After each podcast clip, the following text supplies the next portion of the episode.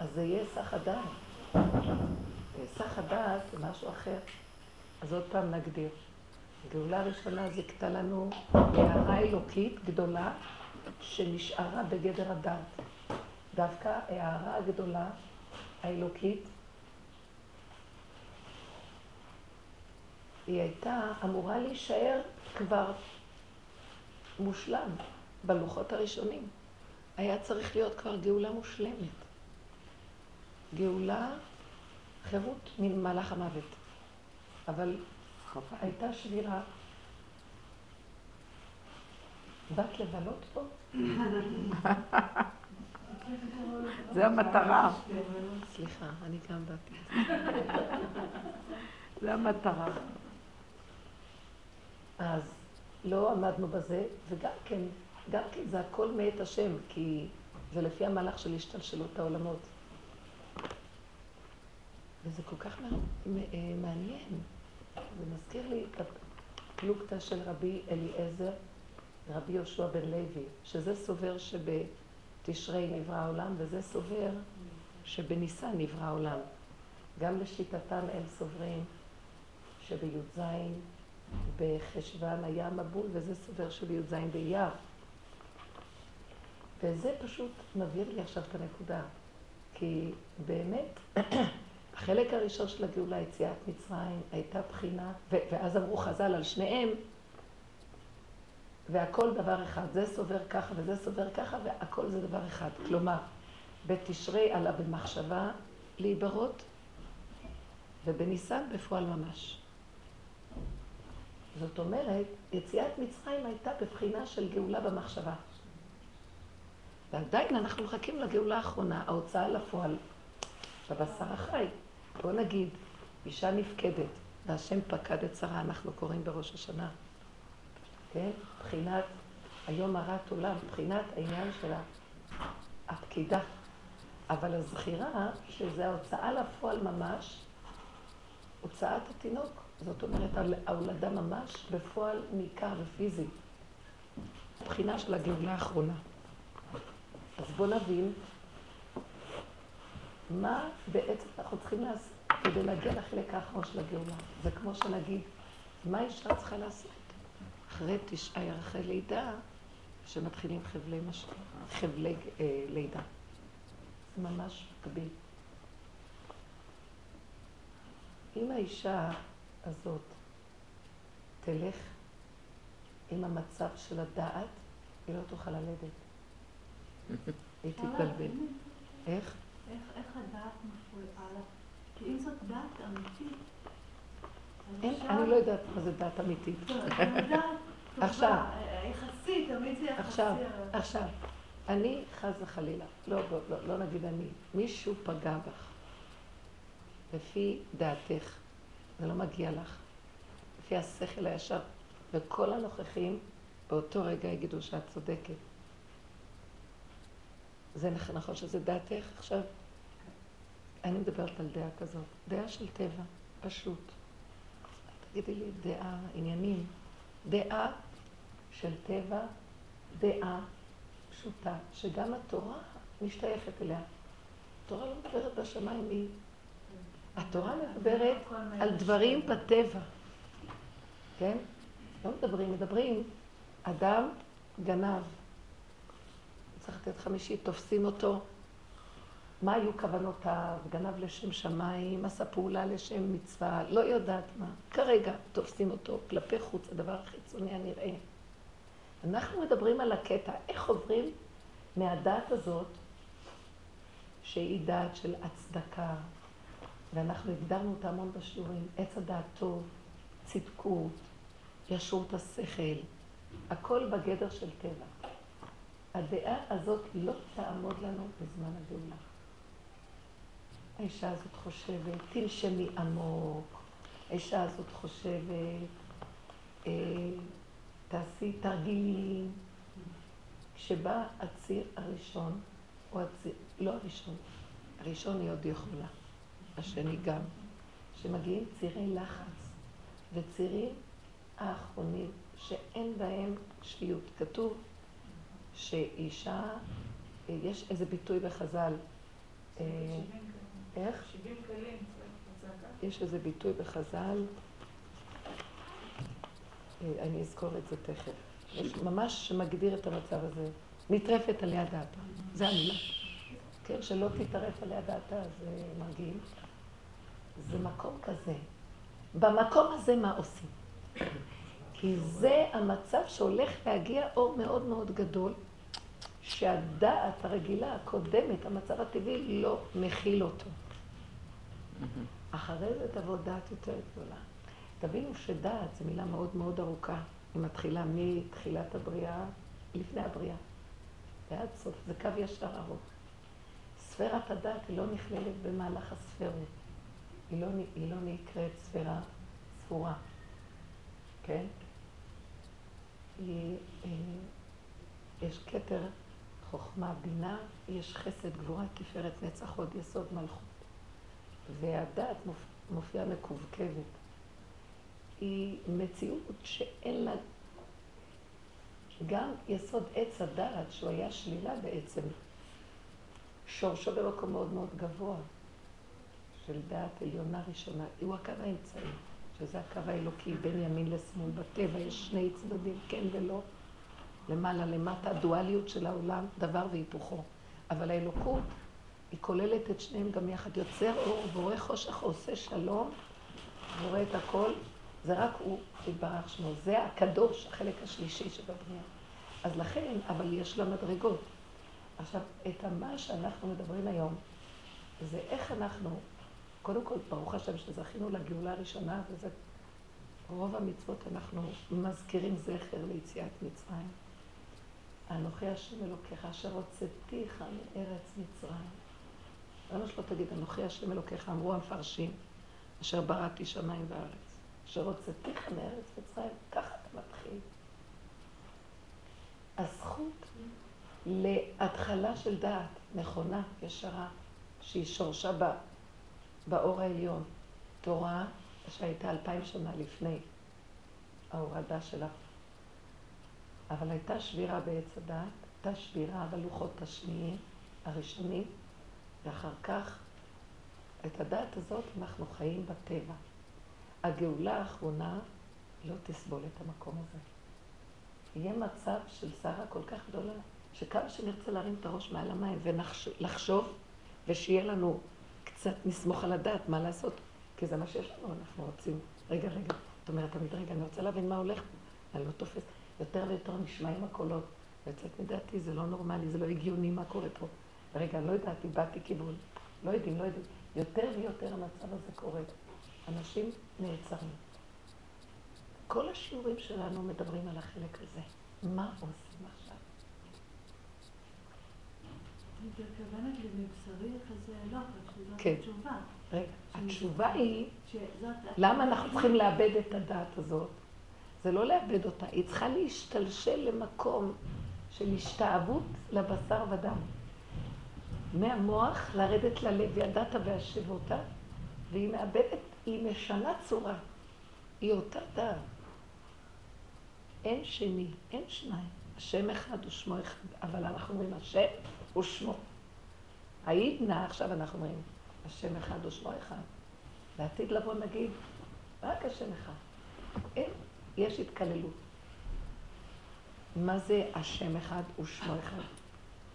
הבן אדם נכנס, הנה הוא, וגם קוראים לו בשם, כדי לזהות אותו בעולם. הוא לעצמו לא צריך את השם, כי הוא מסתובב, אם הוא מסתובב במדבר שנה לבד, הוא לא היה צריך את השם שלו. אבל הוא צריך את זה לסובב, לטבע, כדי שיקראו לו בשם. אז לעתיד לבוא, אז מכאן אני מסיקה שקודם כל החלק האחרון, הגאולה האחרונה, יצטרך לפרק את הטבע, שלא יהיה שני. אני לא אצטרך את השם שלי. אני לא יודע אפילו מי אני. אני לא אדע. רק ברמה הזאת אני אחזור למדרגה של היחידה היסודית של אחדות הבורא. מה זה, זה מילים, מה זה אחדות הבורא? בשבילי, בתהליך, האחדות היא מציאותי. מה זה אחדות עם מציאותי? זה לא אחדות עם השכל שלי, מה שאני יודע שזה אני. נכון, בפעם שואלת, מי אני? מי אני? רגע, רגע, מה אני? מה אני? אז מתחיל לחשוב, אני גבוהה, אני קוקוריקו, אני שייכת לשכונה הזאת, אני... לא, לא, זה הכל ספיחים. מה זה העצמיות הזאת? אנחנו במוח בכלל לא קשורים לאותה עצמיות. אנחנו קשורים לדבר על הדבר, לא ליסוד. דוד המלך היה מתכסה בסדין בלילה, והיה אומר, נפשי הביתיך בלילה. נפשי זה הכוח אלוקי ששוכן בתוכו, שהוא מתהווה ליצור איתו קשר. נגמר העולם, אף אחד לא קורא לו, אין לו תפקידים כרגע, אין לו מה לעשות. שקט. אין לו עולם. יש עכשיו רק הוא ומציאותו, שנקראת נפשי. נפשי היא השכינה שוכנת בתוך האדם. וזה התחלת הקשר, והיא שוכנת, כמו שאמרו חז"ל, השוכן איתם בתוך תומותם. וכל צרתם לא צר. היא נמצאת איתו בכל מצב. אבל זה לא מה שאנחנו חושבים. אנחנו לא קשורים, כשאנחנו חושבים ויודעים, אנחנו לא קשורים למצב של הנפש. ההפך, אנחנו, הדת לא סובלת את המקום הזה, כי הדת היא מוחצנת מהמקום הזה. הדת היא חיצונית. הדת היא חושבת על משהו נוסף. זה ביחס לזה, ואז מתחיל. זאת ביחס לזאת. הרעיון הזה ביחס לרעיון הזה. שימו לב, כן?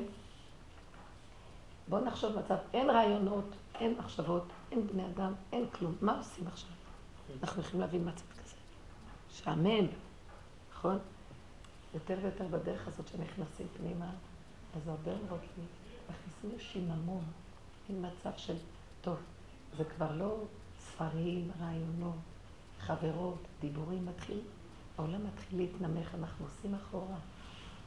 השכינה נמצאת למטה. אמת מארץ תצמח. היא נמצאת, שוכן איתם בתוך, למטה, תומותם. זה לא במקום של הדעת. מה זה שם? מישהו יכול להגדיר לי את המקום הזה? מקום של חוויה, מקום של שקט, מקום של... אין מילים שם, אין ידיעה שם, אין דעת. כשיורדים למטה למקום הזה, זה שקט חושי, כמעט בהמי. משהו בהמי פשוט. שאם את לא נותנת למוח לברוח משם, או אם את אומרת, למשל במקום הזה, אני מנסה להגדיר את המקום הזה. זה הכניסה לשער, שער חמישים. אה, את לא מבינה מה קורה שם, את רוצה, רגע, אני רוצה להבין? את מסתבכת. במקום הזה אין להבין, אין לדעת, אין להגדיר. יש ככה, ככה, זה, ככה זה. יסוד, שם נמצא יסוד האמונה, ככה זה. אז זה טוב או לא טוב? כמה פעמים במקומות כאלה אמרתי, אני אלך לדבר עם מישהו, אני אשאל, ויצחקו עליי. אין לך אפילו מה להגדיר. אולי אני, אולי זה לא נכון, אולי זה כן נכון. ואז המחשבה היחידה חזקה שמגיעה את לא שואלת אף אחד, כי כל מה שקורה שם, הכל זה בדיוק ככה צריך לקרות, ככה, ככה זה. אין שתי אפשרויות. אין להתווכח שם בכלל. אנחנו צריכים, זה כאילו, אה, זה כאילו אנחנו חושפים איזה שטח חדש. זה כמו, שימו לב, כשעם ישראל יצאו ממצרים, מהדעה של פרעה, הדעת הכללית של העולם, כדי לקבל את הדעת תורה, הם יצאו למדבר. מה זה המדבר? הם הכירו את מצרים, כמו שתגידי, אמריקה דהיום, יותר גרוע, לא יודעת מה. ועכשיו מדבר, אין כלום. אין כל הגירויים של אמריקה. אין חנויות, אין תרבות, אין אנשים, אין עיתונים, אין, אין כלום. אז מה עכשיו? האדם חייב להצטמצם לגדר של היחידה של עצמו. וביחידה שם הוא נכנס למקום אחר לגמרי. אנחנו לא יכולים לדמיין את זה בתרבות שלנו, כי אנחנו כל כך עסוקים, כל כך רצים, וכל כך עשו, עושים, וכל כך... ושימו לב מה זה אנחנו, המוח שלנו. טק, טק, טק, מחשבה, עניינים, ואחר כך הרגש מתפעל, אז התרגשויות, ודבר, רגש סותר רגש. ואז הדיבורים בהתאם, זה הסגנון שלנו, מאוד חיצוני, שטחי, זה נקרא דעת היום. עוד התלמידי חכמים זה משהו אחר לגמרי. אנחנו עוד מעזים להגיד שיש לנו דעת. זה הקשקושים של הספיחים של הדעת. להם יש דעת שהיא נכנסת בתוך התורה, אז יש איזה כוח שמוביל באמת בתוך דעת ומחשבה וכושר, איך אומרים, כושר פירוק. אז אה, זה באמת מחשבה. זה באמת כניסה בתוך דעת נקייה. אנחנו לא טוב. מברברים, זה לא דעת בכלל. זה לא קשקשים. לכן אמרו מנשים צדקניות תבוא הגאולה, בזכות נשים נגאלו ועתידים להיגאל. כי במילא אין לנו מה לעשות בדעת, חבל על הזמן. זה שאנחנו קונים לנו ידיעות וכל מיני העצמות אישיות של דעת, זה הכל קשקושים. כשהתלמידי חכמים יושבים בלימוד ולומדים, כן. אנחנו, אז חייב, הגאולה חייבת להתחיל מאיתנו, כי אנחנו חייבת, חייבים לרדת למקום הזה, שאין דעת. לא כמו ש... לא לפתח את המקום הזה של ההשכלה, של הדת. זה לא נכון. אז מאידך גיסא אנחנו מתחילים להיכנס פנימה. אז פעם, ניקח את הדוגמה שלך. אותה אחת העליבה אותי.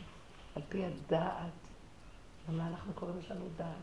אנחנו משכילות, חכמות.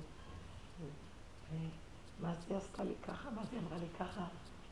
אם אני עכשיו, במקום הזה, לא נותנת ממשות לכוח הזה. אני נאבקת עם עצמי לא להתרחב, לא לענות, לא להתווכח, לא להתנצח, לא לתרץ, לא להצטדק, לא להתנצל. שימו לב, ההתנצלות זה כאילו, לא, במקרה, מחר יהיה יותר טוב, נניח שהיא תתנצל. נניח שאת מצטדקת. ככה מגיע לי, זה מה שעשיתי לך כל כך הרבה טובות, זה מגיע לי. זה הדמיונות שלך על מה שאת עשית. כי באמת, באמת, באמת, אם היינו חיים באמת, אנחנו לא עושים כלום. השם מזכה לבן אדם, ודרך המציאות הזאת, הפעולות שלו פועלות בעולם. עולם העשייה שייך לו. נשמה לך והגוף בא לך. גם המחשבה שלו, והדיבור שלו והקול שלו. אבל בדעת נדמה לי שזה... אבל איך בכל אנחנו עובדים על כעס? רגע, כן. אז אם אני במקום הזה שותקת ובולעת, ואני לא נותנת לאני שלי, הדמיון של הדעת שמזהה את האני, מי זה אני הזה, עוד לא יודעים. כמו שאנחנו עובדים כל השיעורים כל השנים, בסוף אנחנו מצטמצמים לאיזה נקודה יותר ויותר יותר של שתיקה. יותר ויותר ויותר, אין לך עסק עם אף אחד. יותר ויותר ויותר, את לא מחפשת את העולם וגם לא את הניסיונות שלו. ובאיזשהו מקום, את כבר מתחילה לראות סיבות. מה זה סיבות? את רואה שבאמת העולם, דרכך זורמות סיבות שנותנו לך פעולות, שמעלות לך איזו מחשבה, אבל זה לא את. יותר ויותר שיורדים למטה, הדעת משתתקת, יותר ויותר רואים את המצב האמיתי לאשורו. חז"ל אמרו בתהילים על הפסוק, אדם ובהמה תושייה. אלו אנשים שהם ערומים בדעת ומשימים עצמם כבהמה, שיש להם דעת. אבל הם, הם יורדים, נופלים מהמקום הזה, סוגרים, ועושים את עצמם כבהמה. הבהמה לא, לא תגיד שהעליבו אותה. נכנסת לשתיקה וחיה עם היסוד של עצמה. ביסוד הפנימי הזה מגלים דברים מאוד מיוחדים. עכשיו תבינו, כמו שדיברנו בשיעור הקודם, גם הבהמה יש לה תכונות. אנחנו היום לא חיים עם התכונה של היסוד הפנימי האמיתי שלנו, כמו תינוק שיש לו את התכונות שלו, ב, מה נגיד, ב-DNA שלו. אנחנו חיים בשקר שהתלבש על ה-DNA. ברעיונות, במחשבות, בבעיה עצמית, בכל מיני, מה שנדמה לי שזה אני, ומה שמגיע לי ולא מגיע לי וכן הלאה, כן? כל העבודה שלנו, זאת אומרת העבודה הראשונית בגלות הנוראה הזאת, כדי להגיע לגאולה, זה קודם כל לא לתת למחשבות מקום, לא לתת לדמיונות, לכל כלי הדעת מקום. זה לא אומר שאני חוזרת, זה לא אומר שאני חיה כבר עם הדבר הנכון, אבל זה אומר שאני מתחילה לכבות את השקר הנורא הזה שמסתובב כל הזמן סביבי. להגיע לאמת, אתם יודעים מה זה להגיע לאמת היסודית? אני עדיין לא מדברת על אלוקות. דוד המלך אמר, תודה, דוד המלך אמר, נפשי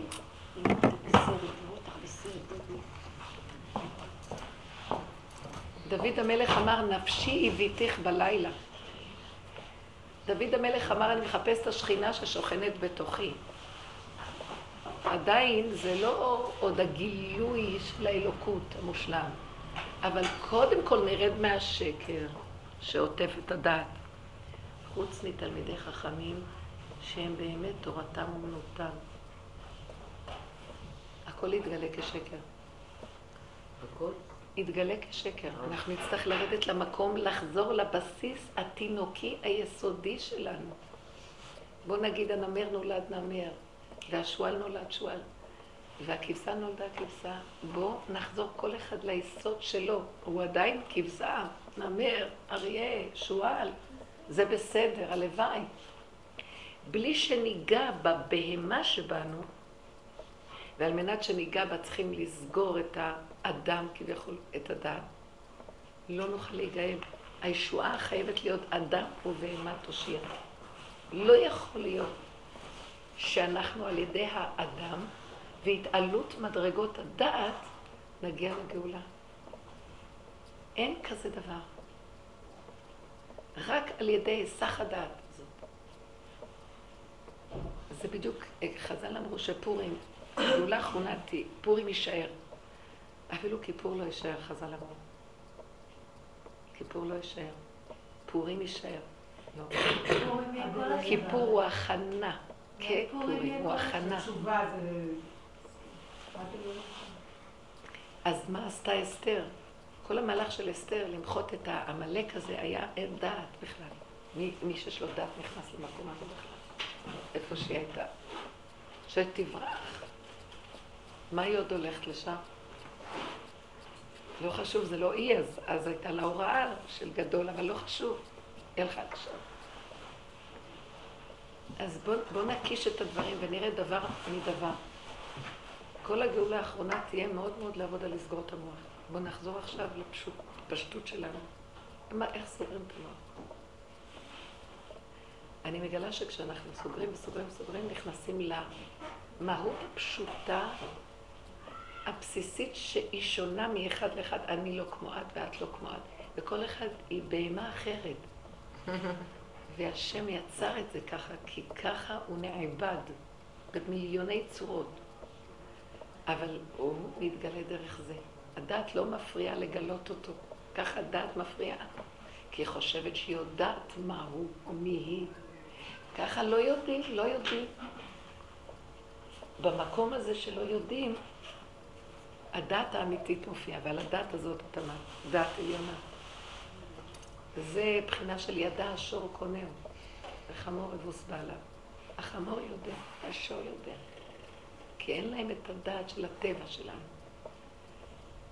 ובמקום הזה אני רוצה להגיד לכם שיש כן מקום להיות שור, והשור כן כועס, והכבשה כן מפחדת, והזאב כן רוצה לטרוף, וזה בסדר. אבל זה לא מהדעת. אז זה לא מהדעת. עכשיו, ברור שאנחנו כבני אדם, אנחנו לא בהמות, יש לנו עוד דעת, אבל זה לא הדעת של עץ הדעת, של הדעת. זה הכוח של ההכרה אל הנשמה של עם ישראל. צץ וצועק, השם תציל אותי מהפחדים שלי, הכבשה צועקת. כי הפחדים שלי מפריעים לי לגלות אותך. הפחד הזה מאחוריו אתה מסתתר. תן לי לא להוציא את הפחד. אני כבר לא מדברת על אף אחד שמעורר לי פחד. הערבי הזה הפחיד אותי. הכבשה יודעת שלא ערבי מפחיד אותה, אבל היא יודעת שיש לה פחד. הכבשה פוחדת מכל דבר. היא יודעת שזה התכונה, יש משהו בתכונה הבסיסית שהם לא מתנגדים להבהמות. וככה השם ברא אותם. אבל דרך זה הם עובדים אותו, הם חיים עם השם, כי זה הדבר היחידי שיש לה להיות קשורה איתו. אנחנו הבני אדם, שיש לנו גם כבשה שמפחדת, לוקחים את הפחד של הכבשה ומתרחבים, ומדמיינים, וזה נהיה עוד יותר, ואז זה נהיה ערבי, וזה נהיה מישהו מאחורה, וזה נהיה זה, מי הם בכלל? מי הם? אף אחד לא קיים. אז אם אני יורד, בדת אני לא יכול להתגבר על הפחד. אדם שיש לו דת הוא פחדן פי מיליון מאדם שאין לו דת. אנשים הפשוטים, ערבים לא מפחדים איתם. הם מתהלכים להם במרכזים. תני לבן אדם אחד להיכנס לאום אל-פחם. בואו נראה. יהודי אחד שייכנס. אז את החלק הזה נצטרך ללמוד לדעת. איך אמר משה רבנו? פרשה הבאה, ממנו ניקח לעבוד את השם, הוא הציג, רצה שפרעה ייתן להם להוציא גם את הבהמות שלושת ימים לחגוג במדבר. אמר לו פרעה, תלכו אתם הגברים, מה אתם צריכים גם בהמות? אז הוא אמר, לא, אנחנו צריכים, כי ממנו ניקח לעבוד את השם. מדרכם אנחנו לומדים איך עובדים את השם. אני כבר לא טוענת, הערבי הזה עשה לי, אני אומרת, הוא, את רואה אותו לא מפחד? כי הוא בבהמה שלו, למה את לא לומדת ממנו גם להיות ככה?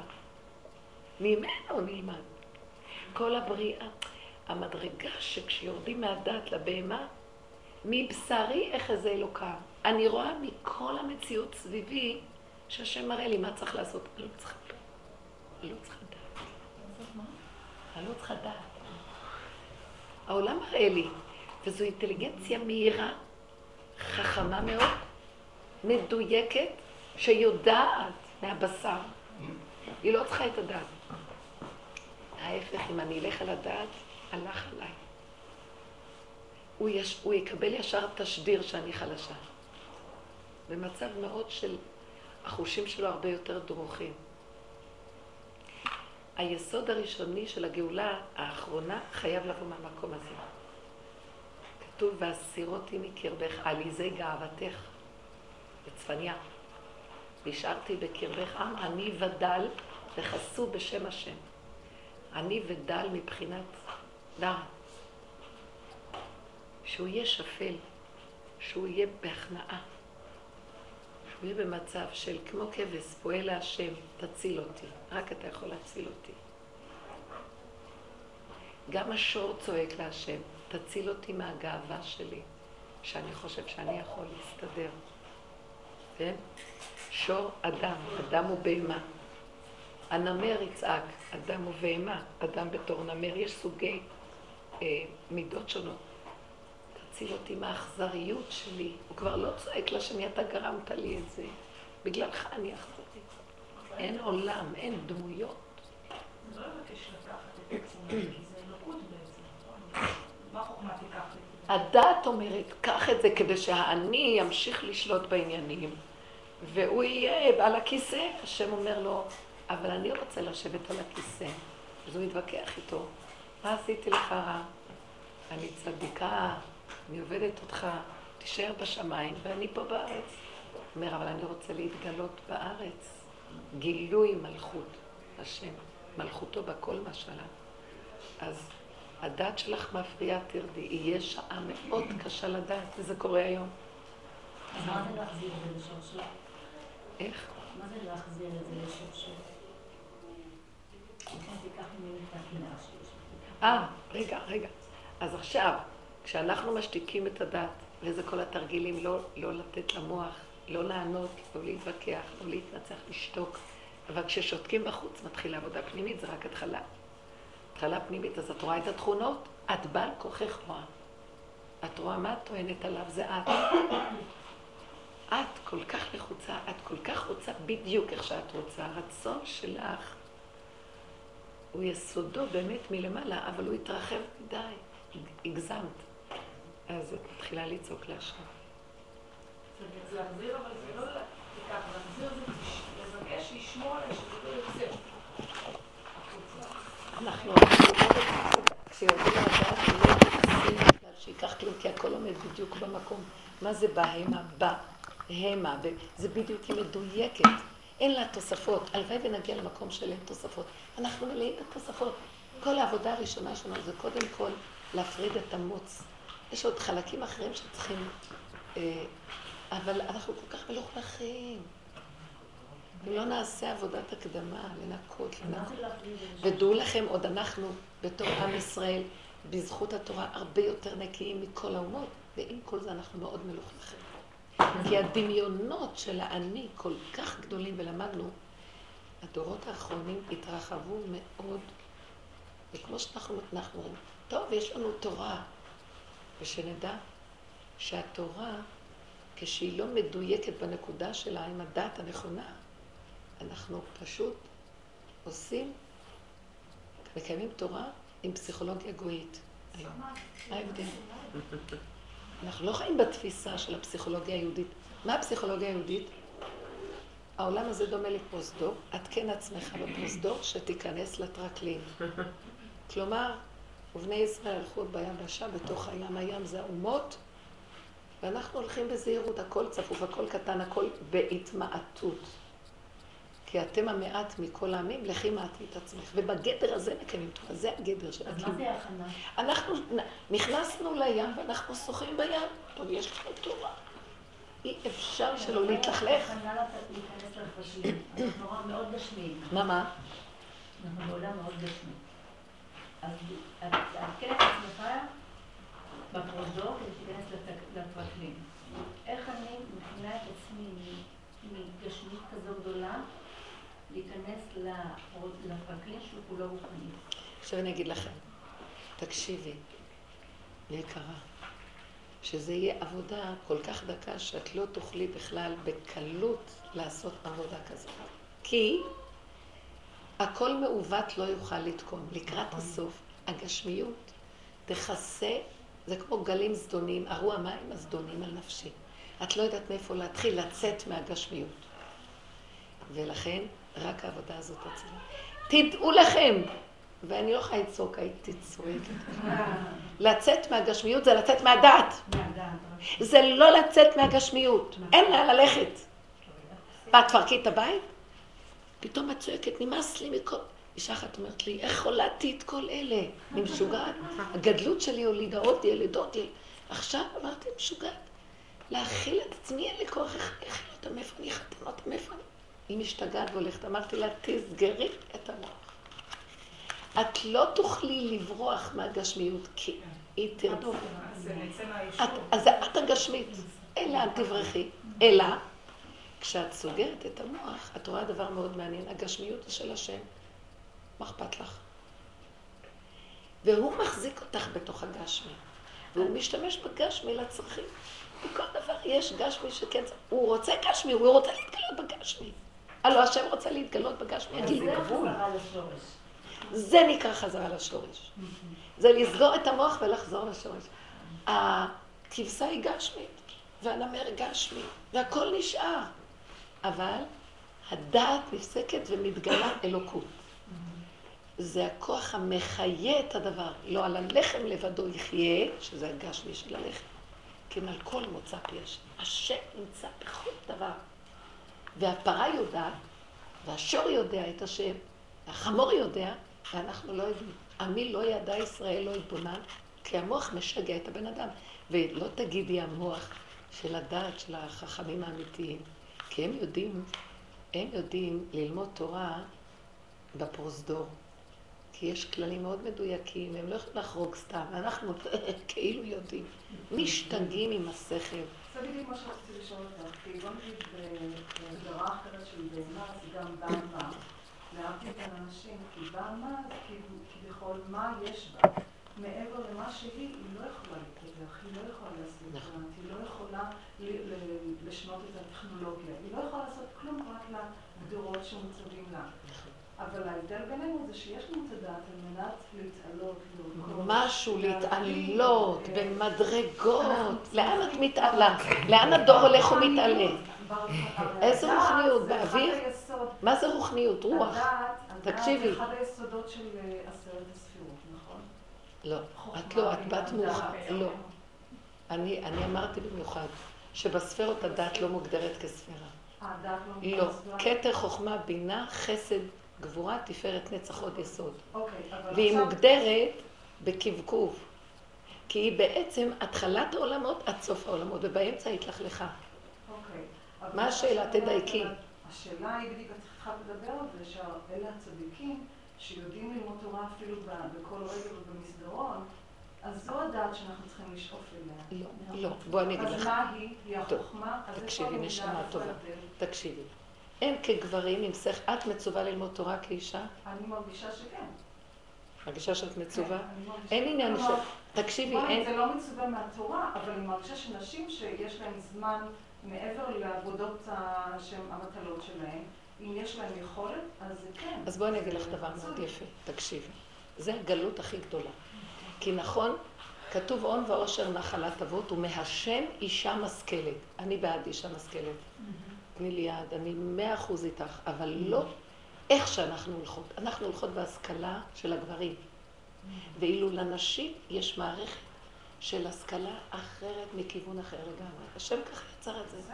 וזה לטובה, אבל את וכולנו טועות בזה שאנחנו, ודאי, הנפש המשכלת רוצה להשכיל, אבל, ובזה אין פסול, רק לאיזה כיוון היא משכלת? לכיוון למטה או לכיוון למעלה? לכיוון למעלה רק הגברים עם דעת תורה ועם כוח של לימוד וכוח של בהירות וביטוש וכל הכלים שגדולי תורה יש להם כדי ללמוד תורה, לא רק גדולים, תלמידי חכמים, כן? ומאחר ולנו אין את הכלים האלה, לא נצטווינו, אין לנו תפקיד שם, ואנחנו רואות בשדות זרים, אנחנו משיגות גבול, ואנחנו בתחרות שמאיימת גם לגברים האלה, מפחידה אותם בקיצור, וגורמת להם ליפול ברוחם מהמקום שהם צריכים להיות שם. אז אנחנו מדברים, אז איפה המקום שלנו? אנחנו במקום של, כמו שרה גדולה ב- מאברהם בנביאות. הנביאות, זה המדרגה שאנחנו מדברים עליה. מה זה ידע השור קונהו? הוא לא ידע מהדעה, אין לו דעת. איך הוא ידע? למה שמו לו את המילה? הוא בבחינה של דעת, ידע, אדם- והאדם ידע את חווה. הידיעה של אדם את חווה זו לא הייתה ידיעה של שכל. זו הייתה, הלא כתוב במדרש, שהאדם הסתכל על כל הבריאה וקרא להם שמות. הוא הכיר בנ- בדרגה הפנימית, החווייתית, האינטליגנציה הפנימית, האלוקית, שהיא למעלה מהדת הטבעית.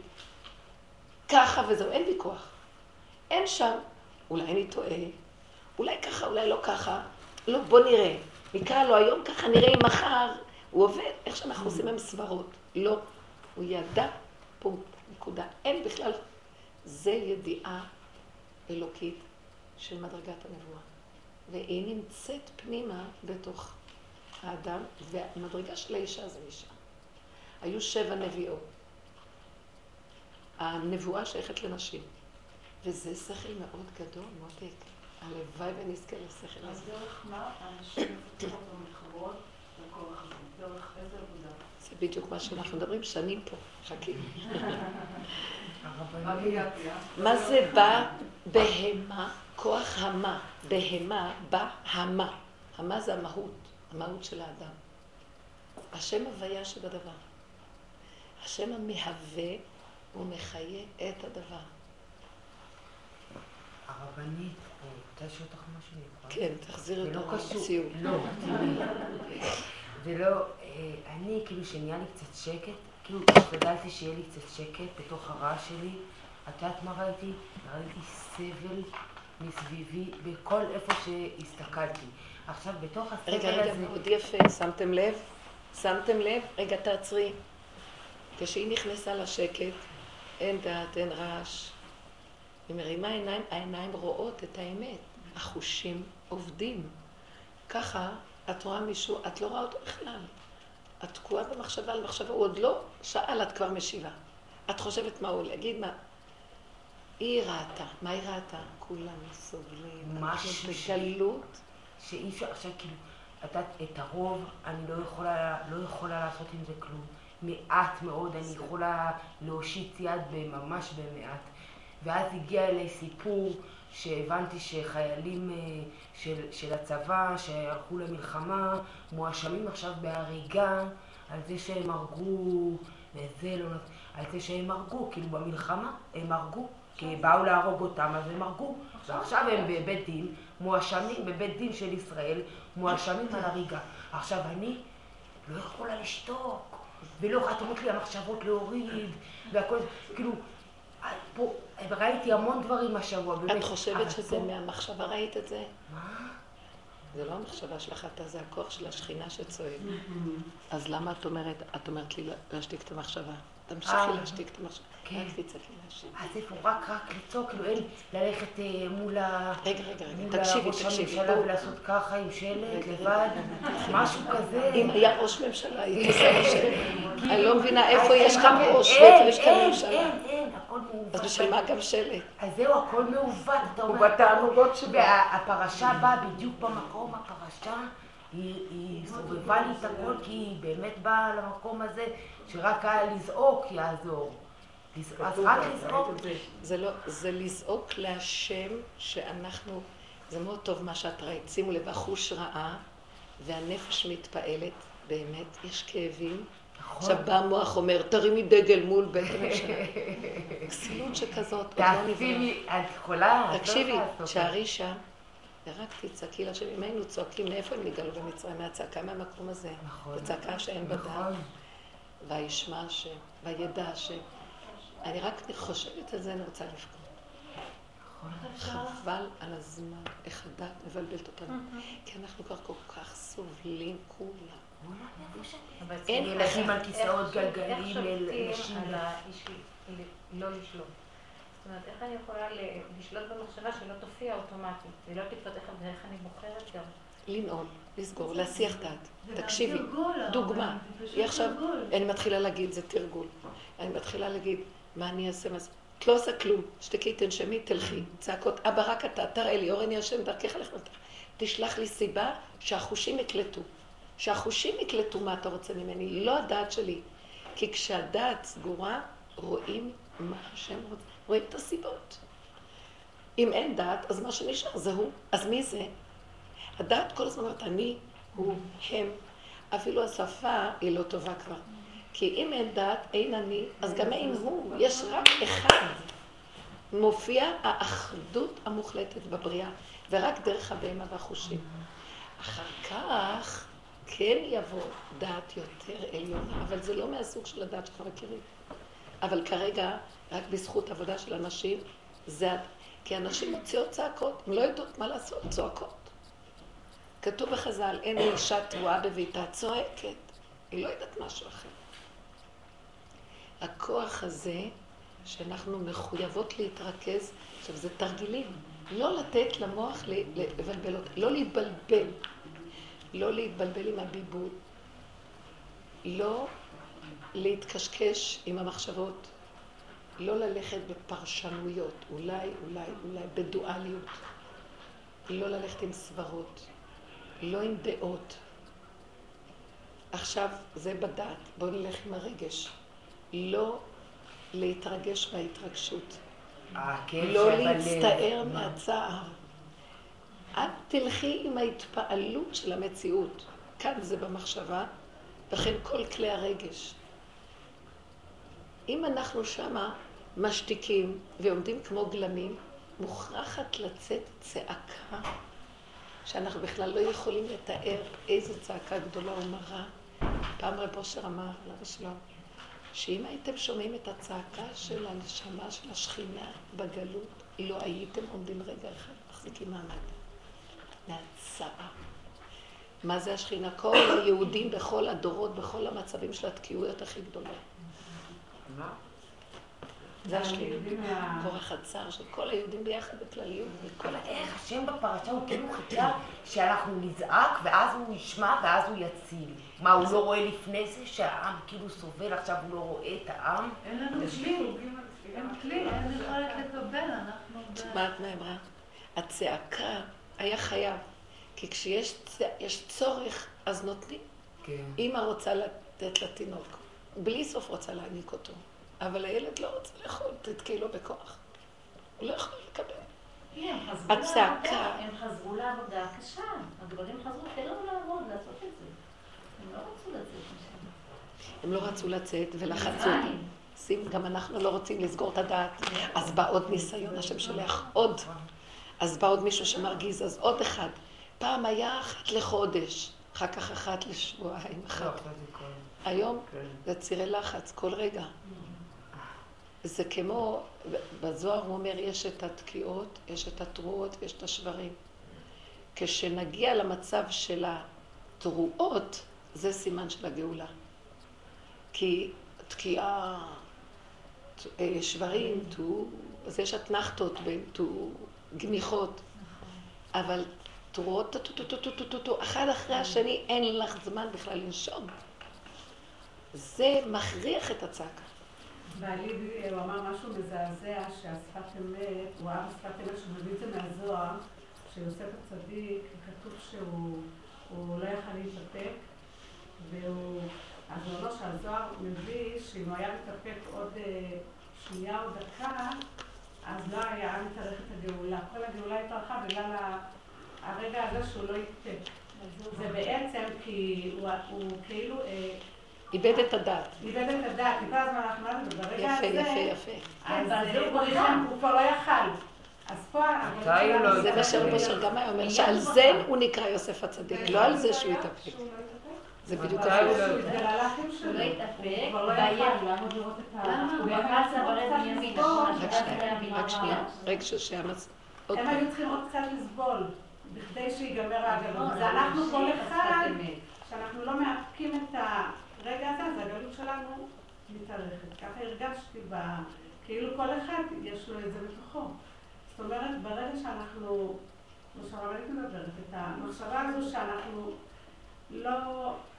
עוד דקה תתני איפוק. לא. יש עוד דבר. לא. דווקא במקום שאת כבר לא יכולה לתת שום איפוק, אחרי שעשית עבודות איפוק, דווקא בנפילה הזאת, אם את לא נשברת, והוא שם היה, הוא. נפל, הוא הוא לא בכה נשבר. שם, השפת אמת אומר. כן, מה הוא בכה? על זה שאביו- לא התאפק. כי זה הארכת הגלות. במה הוא לא התאפק? הוא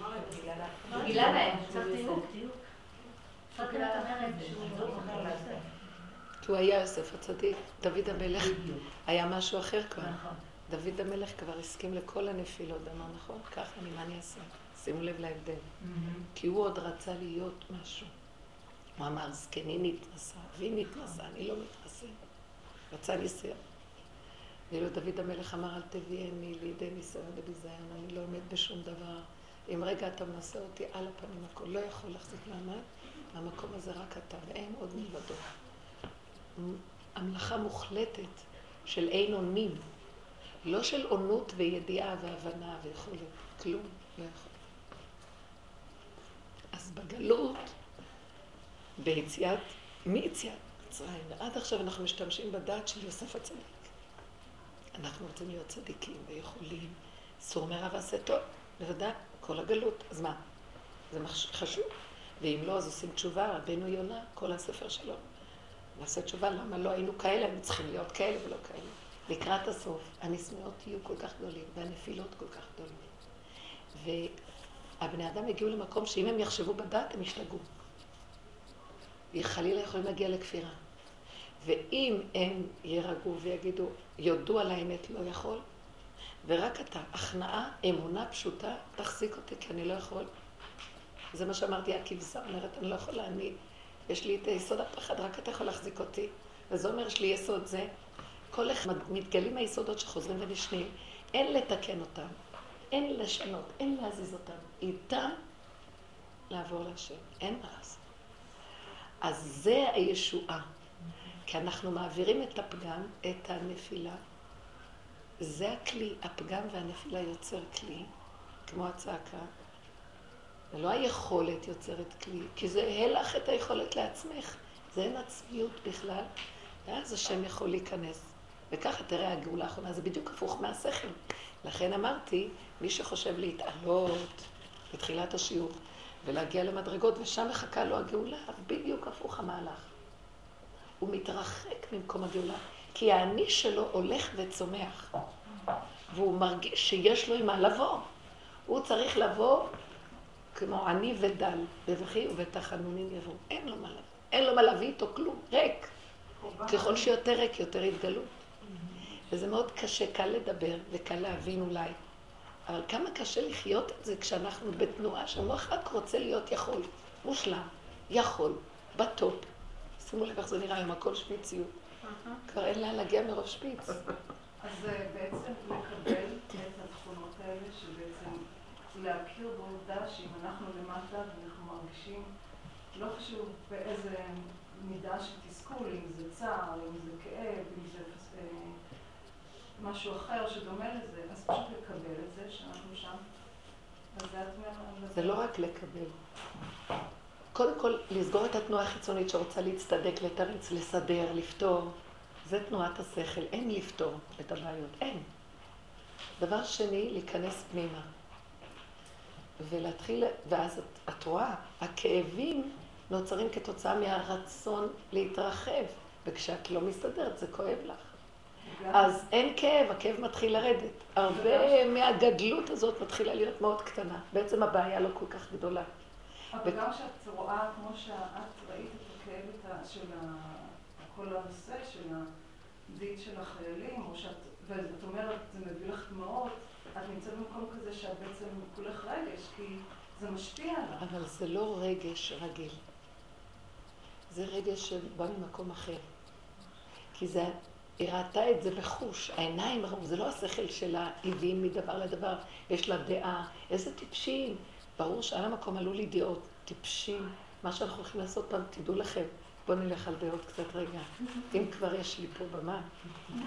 הלו, אנחנו פשוט חותכים את הענף שעליו אנחנו יושבים. אין כאן, לא יהיה כאן יהודים. לא יהיה כאן מקום לחיות. יותר ויותר גויים יהיו פה, יותר ויותר כולם מהיפייפות נפש. עיר העמים קוראים לזה. זה, לא, זה לא, זה לא יהיה נורמלי. אנחנו דנים, שופטים את עצמנו בצורה כל כך לא נכונה, אנחנו שופטים את הקיום של עצמנו. אנחנו המקטרג מספר אחד של עצמו. המהרסייך ומחריבייך. אנחנו. אנחנו השונא הכי גדול של עצמנו. במצב הזה אין בכלל מקום לחיות.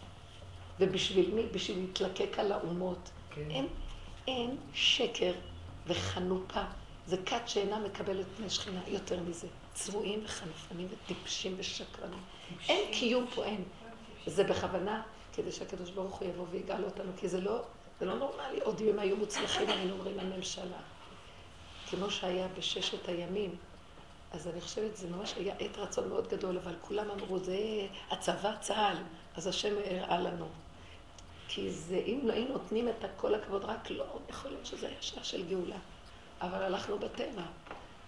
אנחנו צריכים לדעת, אין לנו כלום על מה להישאר.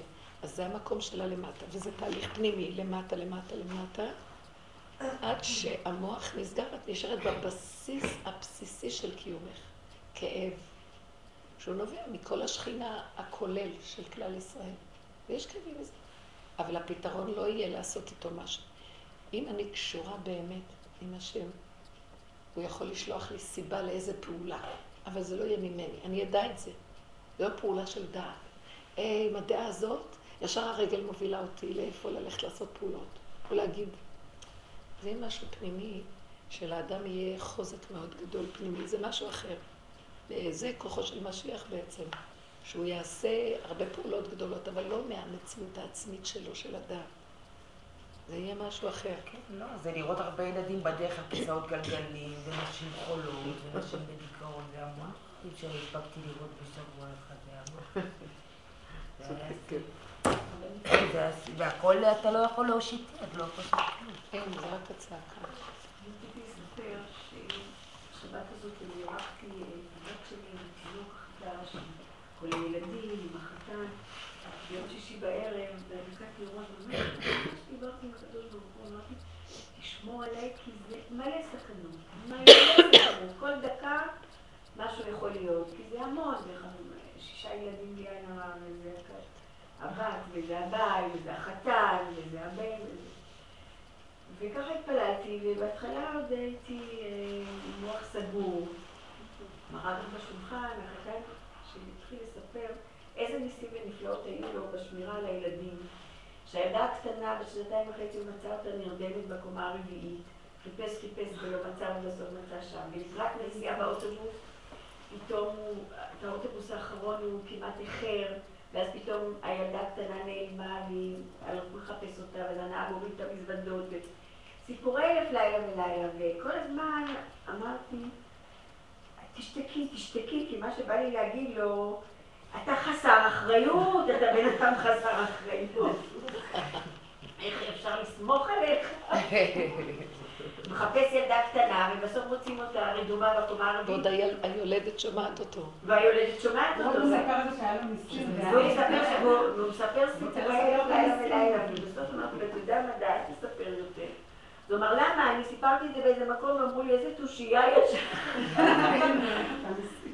אז אמרתי לו, אתה יודע מה? הייתה לך השגחה פרטית, ממש השגחה על כל דבר ודבר, אין יותר מה להגיד.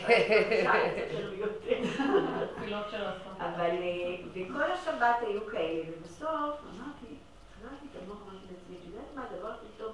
קחי את כל הילדים ותצאי איתם לטבע, החוצה, החוצה, גמרנו סעודה, לקחתי את כל הילדים, את התינוקת בעגלה, את הבת שלי, השארתי אמרתי לחתן שלי, ידעתי תלך או לנוח או ללמוד, אבל אני לא רוצה זה. לקחתי אותם כמה שעות לאיזה גינה, והייתה לי כזאת פתיקות, כי הילדים ממש היו פשוטים. הם ראו, וכאן יש שדה כזה, וכאן עצים כאלה, וכאן ככה, וכדור לקחנו, והם שיחקו, וחזרנו ממש קצת לפני סעודה שלישית, כדי שבאמת יהיה לגמרי לגמרי שקט בבית, אבל היו לי דברים שממש הרגשתי ש... לא, שהמוח שלי עבד, ופתחתי את הפה. זה הכי מסוכן. והגבתי, והשיא היה שהוא סיפר שהוא... הם קבעו שמי שיעשה את הברית זה מישהו מאוד גדול ברמות, והרב הזה טלפן אליו ואמר לו, אתה יודע מה, הבן שלי גר על ידך, למה לך לטרוח ולקחת אותי משם? אז כשהייתה הברית, ראינו איזה בחור צעיר, בא לעשות את הברית, ולא הבנו מה, הזמנו מישהו אחר. אז הוא אמר, כן, אני ידעתי מזה, אבל הרב אמר לי, ולא רציתי להתווכח איתו, אז הזמנתי את ההוא, וחסדי השם הכל עבר בשלום, לא אמרתי לעצמי, הוא אמר, מטעם שלום בית ובאמת, אה, באמת הרגשתי ש... נראה לי שהנשים היום הרבה יותר דעתניות מהגברים, והגברים יותר בתמימות, ורק השם שומר עליהם. זה מה שנראה לי. כי באמת זה, לא נראה, זה נראה הזוי, והנשים יודעות המון, והן מבוהלות וחרדות ודואגות, והן מאוד לחוצות. פשטות אמרו לו, הבן שלי, לא אני, הוא הלך לבן, הוא פשטות עשה. אני אקח את השכנה, אני צריך ברב איזה אבל זה הברית זה דבר כל כך מסוכן. אין מסוכן. אתם יודעות, בגלל, זה מה ש... אבל זה בדיוק מה שהיה בדור מצרים, הגברים אה, כן. ירדו לשדות, כלומר לא. ואנשים החזיקו את הרמה עד שהם הבינו שאם הם לא יחליפו את המהלך, שהם ירדו לשדות להעלות את החלק הזה כדי להישאר בשדה במקום. איזה כאבים יש שלוקחים את התפקיד של הגברים? איזה כאבים יש להם? אני רק רואה דבר אחד, ככל שאנחנו יותר, אנשים תפסו מקום מאוד לא טוב, של דעת, כאילו דעת, ואז הלחץ, זה הגברים בורחים למקום ההפוך. ואז העולם נראה שמם, באמת, עם הרבה לחץ ועצבים ומתח ו... ויצריות וריגושים, והכל טבע. במקום הזה רק לסגור את המוח. רק לסגור את המוח זה תרגילים איך אני מודה לך שהבאת לי את זה לראש בכלל, העניין הזה לסגור את המוח. זה רב אושר הביא את זה, זה רב אושר. כן, רב אושר. מדהים. אני ממש מודה, מודה על הדבר הזה. מודה על זה. זה לסגור, לסגור. אני, אה? לסגור את הבלבול מוח. אז הבלבול נמצא במוח, אין לך ברירה. את יודעת, המוח הוא, רגע, תראי, המוח, בוא נגדיר קצת יותר, המוח הוא כלי. נכון? חז"ל אומרים לאדם, בן אדם נולד עם מוח, לב, זה מערכות, נכון? השכל הוא אור אלוקי שיורד ונכנס בכלי המוח. זה נכון יותר להגדיר את זה ככה. ברגע שהשכל האלוקי יורד, ותמיד יורד קודם כלמעלה אור, אבל הדעת חוטפת אותו, יש קליפה כזאת של עץ הדת, וישר מתקשקשת. אנחנו מאבדים, אם היינו כל כך, התלמידי חכמים אמיתיים, הצדיקים, יודעים לקלוט את זה בעודו ביבו, כי הם זכים, אז הם קולטים. אנחנו, אסור לנו, ברגע שזה יורד פה, איזה רחבות, משמש, הדמיה, רעיונות, דמיונות. לא טוב לפתוח בכלל. אז המוח נשאר, אבל ריק. לסגור את המוח מההערה שהתלכלכה. לסגור. היום דבר שנראה הכי מדהים, את כבר לא יודעת מה מסתתר מאחוריו, מסוכן. סוגרים. סוגרים, בדיוק. סוגרים את הקשקוש, אז גם הרגש, כי הרגש מתפעל מהקשקוש. כאילו חושבים, ואז יש התרגשות והתפעלות של. התואר על העצם, כן? אין, סוגרים את זה. וצריך הרבה זמן לעבוד ככה. זה מרגיז, זה קשה, כי אז אנחנו רואים, כשזה מרגיז, כמה אנחנו מתקשקשים. כי למה שאני אשתוק לה? אני רוצה לענות. תשתקי, בוא נראה אותך. עם הזמן זה הולך ומתמעט, וגם נהיים חלשים, אין כוח לכל העולם. את תצאי מדעתך.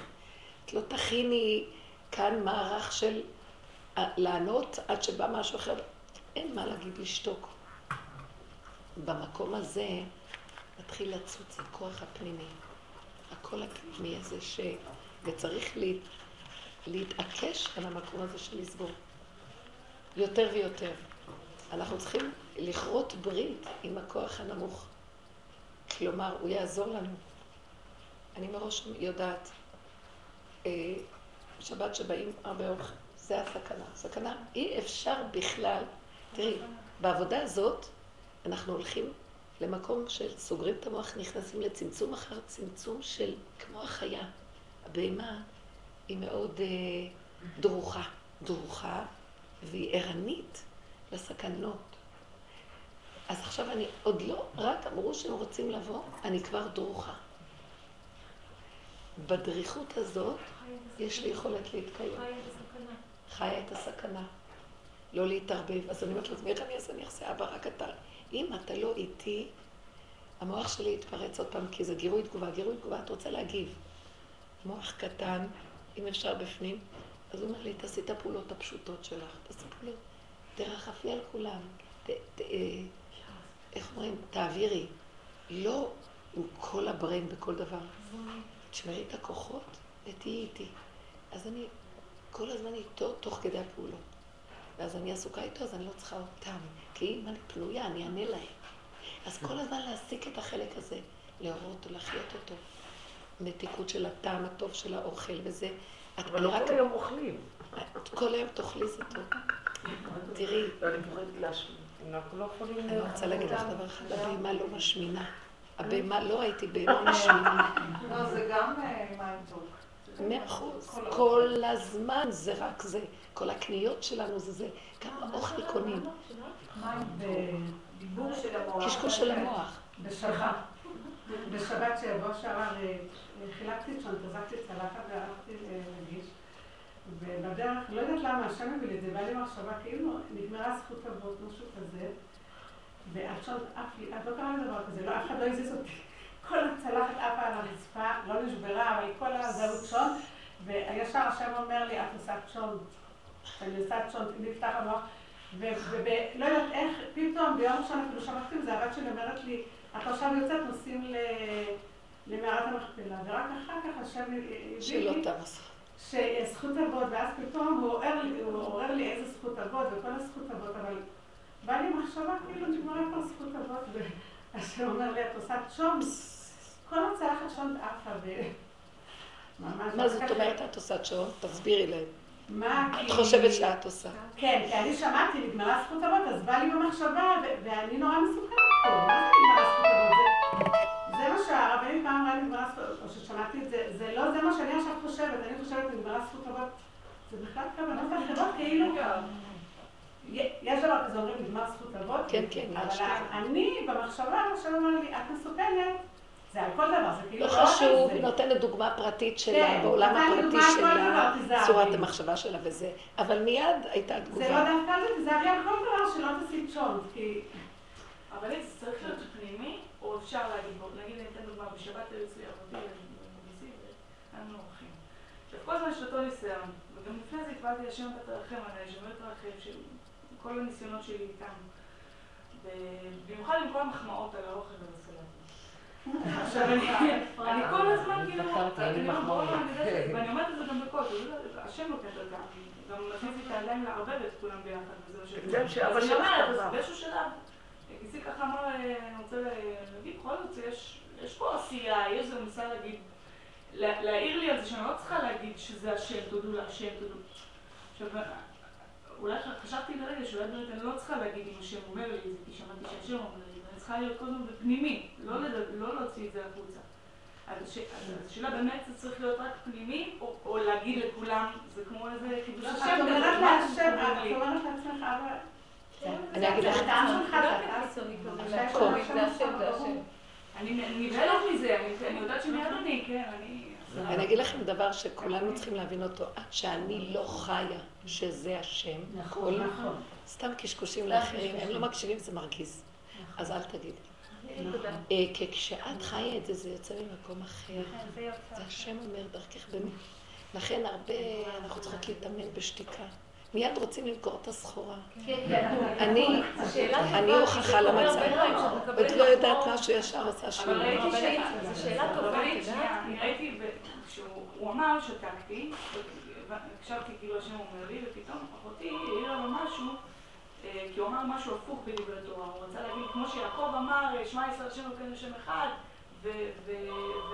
והבנים, השבטים אמרו, אה, ברוך שם כבוד מלכותו לעולם. הפוך. אז היא תיקנה אותו, אמרתי, סלח לי, זה הפוך. הם אמרו שמע ישראל, אבל יעקב אמר להוריד את זה לכל פעולה, להגיד השם, מה אומרים בשקט? כי אנחנו לא באמת מונחים שם. אז אמרנו את זה בשקט. אז כאילו, השם ענה גם בשבילי, שתקתי ו- והבנתי. הפחד שאני אגנוב זה גם הדעת. הפחד שאני אגנוב. אבל אני זה יכולה... דעת. כאילו זה- זה ברור. מה... אני יכולה... שאני אגנוב זה- זה הדעת. אומרת לי, את תגנבי. זה בורא עולם. אה, שלומית, רוצה- רב אושר אמר, לא יודעת. תגידי, את צדיק האמת שהגיע לשלמות, חי בפחדים נוראים, שלא יאבד את ההכרה הזו שהוא תלוי בריבונו של עולם, כמו תינוק באימא שלו. ויש לו פחד נוראי מהנקלפין חציפין הסובבים אותו. מבינה? זאת אומרת, זה לא כל כך פשוט להגיד, זה הדעת, מפחדת, מה אכפת לי? לא. יש לנו משהו יותר גבוה שמפחד שהדעת תגנוב. הגנב הזה זה הדעת, זה לא הבהמה. הגנב הזה זה הדעת. הדעת הזאת היא הסכנה הכי גדולה. אבל אבא זה אתה, כשלמשל אישה מכינה כל מיני סלטים ועוגות וכולי, והיא אומרת אבא זה אתה, איפה היא תהיה מונחת שיגידו לה אוכל על הפנים? הם בטח לא. אם היא מונחת ואבא זה אתה, היא לא רואה אותה בכלל, היא אומרת זה אבא אמר. אז היא תגיד לו בשקט, אבא זה אתה. זה ממך אליך. מה את צריכה להגיד את זה לאחרים? אה, לא, ובייחוד לגברים, חכי. זה נורא קשה. עוד אישה יכולה להגיד, טוב, בסדר. יש לנו את המקום הפשוט יותר. גברים עם דעת, הדעת לא. יש להם דעת. הדעת לא סובלת את זה שאין אני. מה, אז גם אני? והאמת שכל הבחירה שלנו תלויה בה. באני. שהדעת, כן, צריכה לבחור בין טוב לרע, אחרת הפקרות, מה? אנחנו כבר מגיעים למדרגה של בחירה, שאני לא בוחרת בין רע לטוב, כי התבלבלתי. אני בוחרת שזה הכל אתה. זה, הגברים לא, לא אוחזים במקום הזה, כי הם לא סבורים שהם התבלבלו. יותר ויותר יראו את זה, אבל הנשים יהיו קודמות למקום הזה. זה דבר שזה ידוע. אצל הגברים מאוד קשה להכניע את הדעת. מאוד קשה. זה, זה מקום שקשה מאוד אה, להוריד את הגאווה הגברית. מאוד מאוד קשה. אז לא להגיד בכל אני לא לא בעד. שזה שזה- זה בא בשצף מכל הכיוונים, ואני מרגישה שזה מפחיד אותי, זה מלחיץ אותי. כי אני רוצה פה לתת להשם את המהות, לא. זה- זה אומרת לעצמך. תדברי לעצמך. זה לא אני, זה זה זה רחל תפסה את פלך השתיקה. יש חברות אצל רב אושר שבכל מקום צועקות והן אומרות והן אומרות, ואני מקנאה בהן בזה, כי יכול להיות שהן לגמרי נכנסו למקום שהן לא רואות שום אדם וזה תפקיד אצלהן. אה, אז להשם, הכל השם, השם, כל הזמן השם.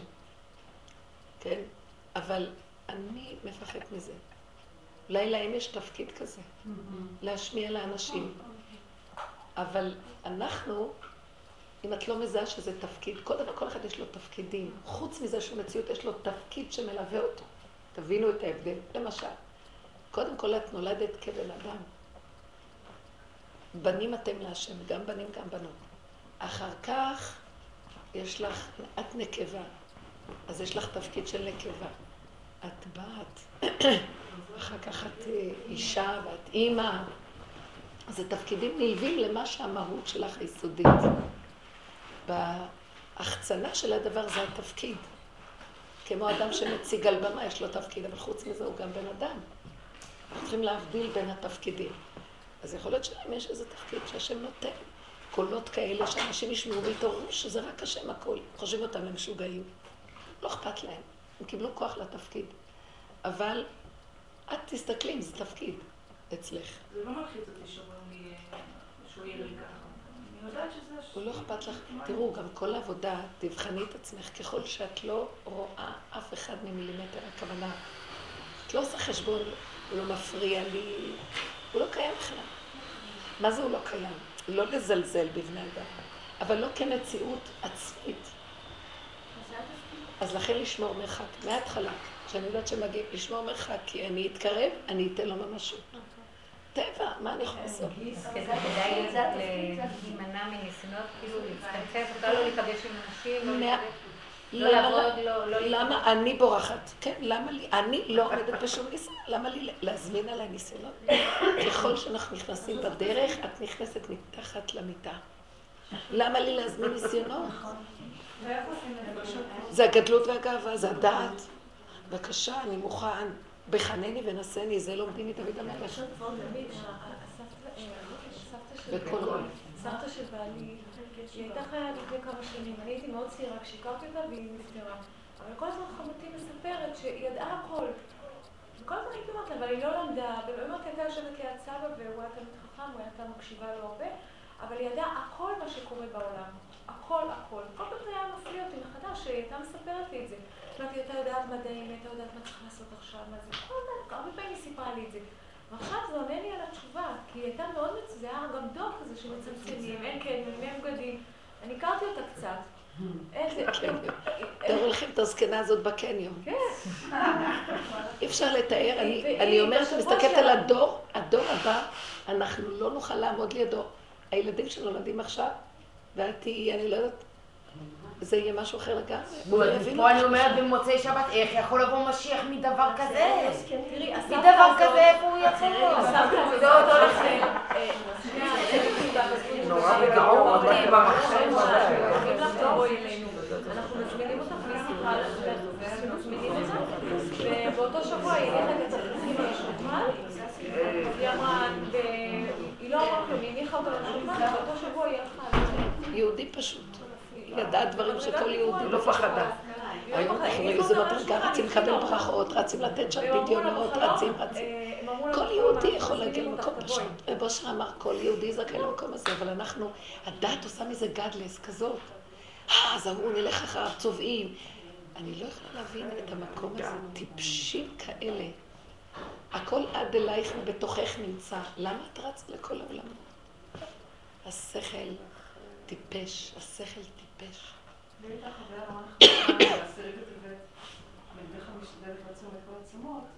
ובשבוע לפני, ביום שבת, הזכירו את זה בבית כנסת, שזה יהיה ביום שישי, ולבוא חצי שעה יותר קודם, שנוכל לסיים את הדברים, להגיע בעד בזמן.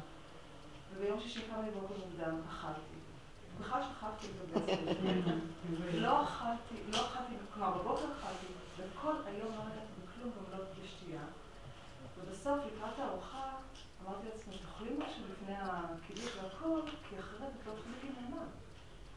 ואכלתי פה, וביום המחורה בשבת שלחתי לכנסת, אז הוא אני מודה לכם שבאתם ביום שישי, מוקדם, בגלל הסרט הזה, אמרתי, וואו, שכחתי לצום, אבל צמתי.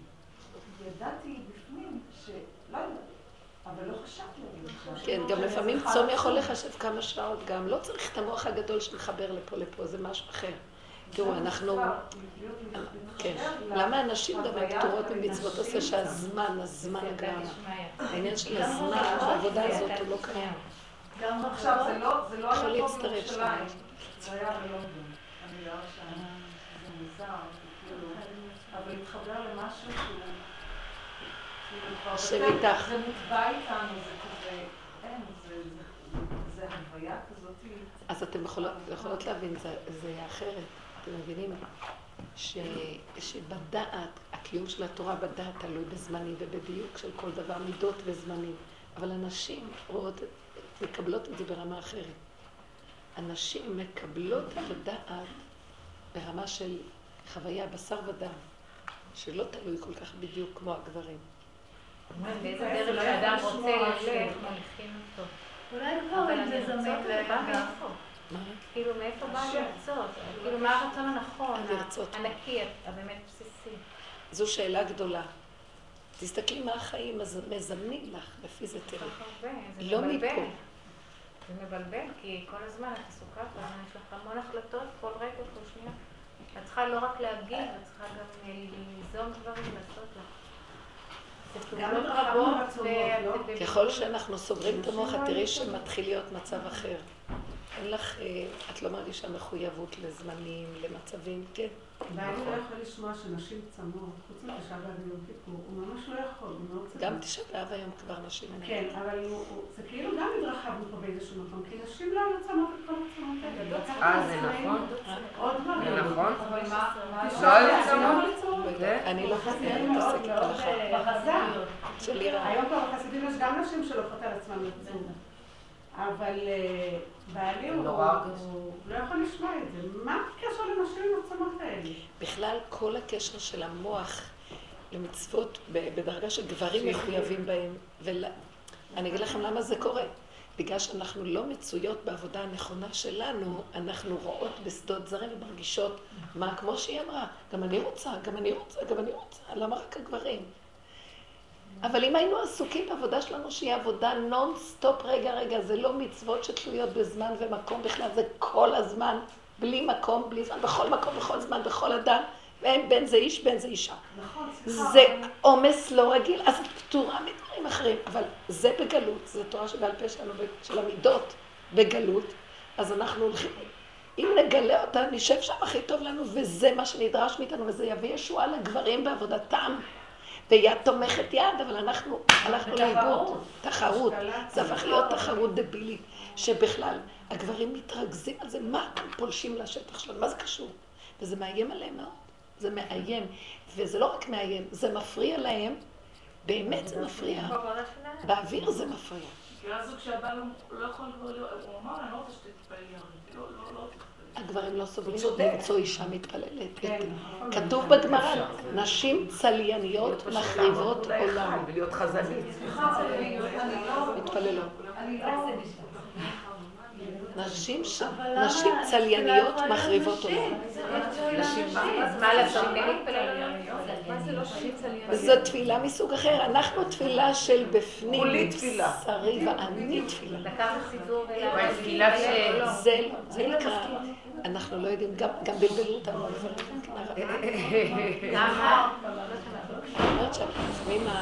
אנחנו בלבלנו את הפוסקים והפוסקים מבלבלים אותנו ונהיה בלאגן.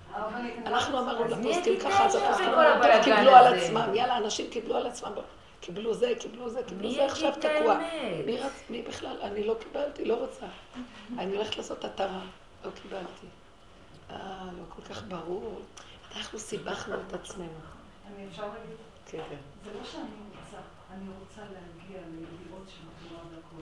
אני רוצה פנימיות, אני רוצה להתחבר לפנימיות, זה הכל. יופי, אז זה לא שם. חבל לך על הזמן. אני זריתי בשדות זרים.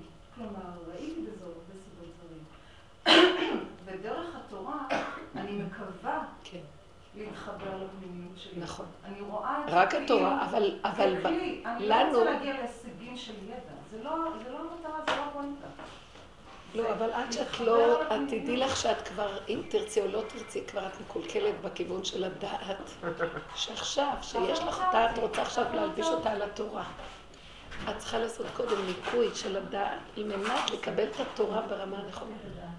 כמו מתן תורה מחודשת. תרחם. תלכי יותר ויותר, תקראי, תלמדי, אבל תלכי עם הקיום שלה, שזה קשור למהות שלך. נכון. לפי הסיבות. אני מנסה, שזה בעצם מה שאני מרגישה.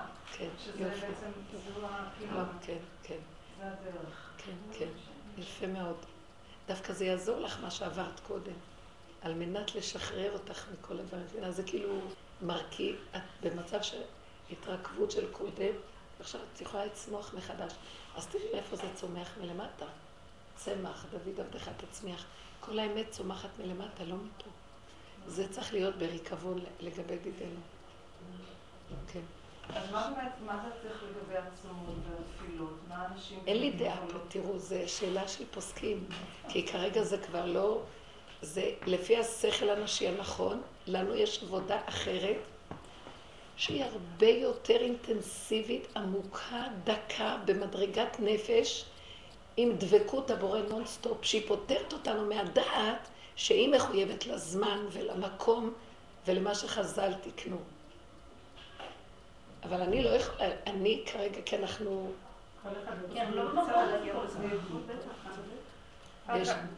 יש, איזה מישהי, למשל, שהתארחה אצלי מישהי שהיא אה, הרגישה אחרי הדלקת נרות, וכבר היה איזה דקה לפני שקיעה. לא, דקה אחרי שקיעה. היא אמרת לי, אני לא מרגישה טוב. אני עייפה, עייפה, עייפה, ולא הספקתי לשתות כלום. אז אמרתי לה, עשית לה כוס מים גדולה והבאתי לה, זה היה שתי דקות אחרי השקיעה. אז הבן שלי עבר, הוא אמר, אמא, זה אחרי שקיעה. אמרתי לו, קח מפה. אמרתי לו, גם חצי שעה אחרי שקיעה, כן. וגם קצת לפני הקידוש. היא יכולה לשתות גם בלי קידוש. שתייה, היא יכולה.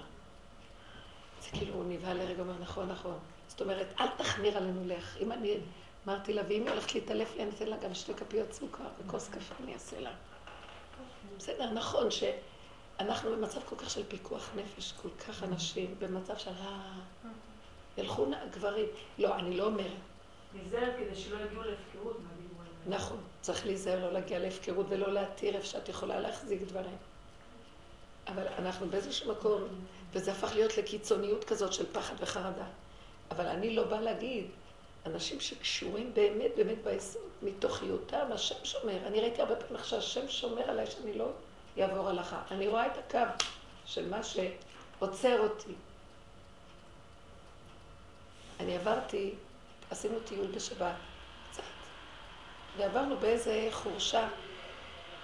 פתאום אני מושיטה את היד לאיזה ענף, כל כך יפה כזה. רציתי לקטוף את העלה, זה אסור, תולש בשבת. ו- כאילו אין לי דעת, אין לי זיכרון. אני מושיטה את היד ופתאום, אבל אני מרגישה כאילו איזה יד מחזיקה לי. ברזל, את לא יכולה לעשות ככה לידיים. ולרגע נעצרתי. אהבה תודה, זה אתה מחזיק אותי, רק אתה מחזיק אותי. ואני הולכת ומדברת איתו. אז מה התוצאה? אני נתתי את התורה, אבל עכשיו אני משתתף בתורה, ולא האני שלך עושה. זה גילוי של אמונה בתוך התורה. הוא לא, לא מנע ממני. נכון. דברים אז. אני יותר יותר אומרת לו, אבא תחזיק אותי, אני לא יכולה כלום, אני אעשה ככה, הדעת שלי מבולבלת, אני עושה שטויות. גם אנשים מוסיפות איפה שלא צריך להוסיף, ומחזירות איפה שמחזיר. אין להם שכל, אין להם שכל של תורה, כמו שהן חושבות שיש בהם. או שהן מדייקות, הן נכנסות במידת הדין, שמקטרגות על כל בני הבית והרגו את כולם. שאימא צריכה להיות עם הרבה, כמו השכינה, שבא האבא להתרגז על הבנים, היא אומרת, לא, הם ילדים טובים, מה עושה? אימא אומרת, כן, הם עשו ככה וככה. שכינה. זה עשה פרעה הפכה במצרים. להיות ממש מקטרגת נחש על הבנים פרעה שלה. במצרים, הוא נתן לגברים את העבודה של האנשים מלמדים. ממש, זה בלבול הדעת. אסור לנו לנגוע בזה. אסור לנו לנגוע בזה, אנחנו בסכנה. אז הדעת היא טובה. יש דברים, יש דברים שאני רק צועקת עליו, אבל אני לא יודעת, אני לא יודעת, תרחם עליי. של המקרה שקרה לי בשבת. ישבנו ארבע בנות בשולחן וקראנו אה, שתי הלכ- שתי הלכות מחפץ חיים. מיד, ושתי ארוחות, גם אני הייתי אורחת, מיד אחרי שסיימנו, אה, הבנות מדברות על כל, על, כל מיני אנשים, לא לשון הרע דווקא, אבל הן מדברות על אנשים אחרים. ולפי מה שאת אומרת, מה שעשיתי זה היה מעין קטרוג, אבל אמרתי להם, וואי, ש... כרגע למדנו החפץ חיים, כאילו, בואו נקרא משהו בתורה, למה לדבר על אנשים אחרים? כאילו, והם אמרו לי, אבל זה לא לשון הרע. אמרתי להם, אני חושבת שזה לפי החפץ חיים יש עניין לא לדבר, אבל, אבל כאילו... כולנו, כולנו בסכנה. ואנחנו אנשים, ככל שיש לנו דת, השטן שם דווקא יכשיל אותנו. אבל, זאת אומרת, מה, כמה להגיד, כמה, זאת אומרת, זה היה כל כך כאילו זה בדת, זה, זה בדת. אני, אני אומרת ככה, אם אנחנו רואים איזה טילים של הלכות שיש בנושא של לשון הרע, אני אומרת שרק הדרך הזאת יכולה להציל אותי. אני סוגרת את המוח, אין לי דמויות. מי הם בכלל שאני עכשיו אני מדבר עליהם? לא מעניין אותי אותם בכלל. למה לי בכלל להיכנס שם? אין שורש יותר גדול מזה של שמירת הלשון. אני בשורש נמצאת. אני בשורשים. אבל לא להגיב במצב כזה? מה? לא להגיב במצב כזה? שנייה, זה היה כל כך ברור, הם קיבלו את זה גם. אולי אמרה את זה לא מהמוח. אמרה את זה, שזה יצא לה לא מהדעת, מה שהיא אמרה להם. היא הרגישה את ה... לא חשוב, אמרה לא אמרה, גם זה לא חשוב, אמרה, מה זה חשוב? לא להיכנס ביותר מדי אני. זה הנקודה. זה כל העניין. בסוף האישה הזאת אמרה לי, אבל תראו, זה באמת גם, כמו שאמרנו קודם, אנחנו, אחרי שהיא שתת את המים, אמרה לי, אז אולי גם כוס קפה. אז עכשיו אמרתי לה, אז בואי אני אעשה לך קידוש, ואחר כך אמרתי טוב, טוב, טוב, אז לא אנחנו גם כן באיזשהו מקום יכולות לגנוב. אז אני ראיתי שכל דבר רק לבכות להשם, עד שיהיה לנו קשר כל כך הדוק עם הנפש, שיש שם, זה קשה להגיד את זה, כי שהשם מתגלה והשם שומר חי וקיים. איך אנחנו שומרות על עצמנו במצב כזה? ממש הרגשתי שאני צריכה לשמור על עצמי שם. שאני לא רוצה לשמוע, למרות שהם לא דיברו על אנשים אחרים. אל תעני להם, לכי לחדר אחר. באמצע הסעודה, תגידי, כאילו, באמצע הסעודה. תגידי, אני יותר גרועה מכולם. תגידי לעצמך שאת יותר גרועה מכולם. או שתקני אוזניות, יש אוזניות. זה מעשה שלי ולמעשה שלו, זה מה שאני אומרת, אבל... אנחנו צריכים אנחנו צריכים לסגל חיים בתוך החיים של מתים מהלכים יותר טוב וזהו. אני לא ראיתי איך אפשר להינצל אם אני לא מתה. לא, אתם יודעים שהאישה הזאת, היו שתי נשים שנרצחו, שאחת שנרצחה והשנייה, היא אמרה שהיא עשתה את עצמה מתה. נכון. שמעתם את הסיפור הזה? אני אמרתי, למדתי ממנה. צריכים, כאילו לא שמעתי אותם. אבא, תפסתי את הנקודה ישר אליי, אל תקטרגי על אף אחד. אבל אני הייתי עושה יותר, פי חמש יותר גרוע, ורק אתה מחזיק אותי, תודה. אף אחד לא מחזיק פה מעמד, רגע פותחים את הפה, חבל על הזמן. למה נתת לנו פה? נתת זהו, זה אחריות חדר, תשמור עלינו, אם לא, אנחנו לגמרי. אני מדברת פה ככה. אני כל הזמן מדבר, אנחנו צריכים ללמד זכות, ללמד זכות על כל אחד. אין אחד, מלאכים ירדו, אף אחד לא מחזיק מעמד. לא יכולים לחזיק. שיתגלה ויגאל אותנו ברחמים. וואי, אמן, אמן. מי שרוצה,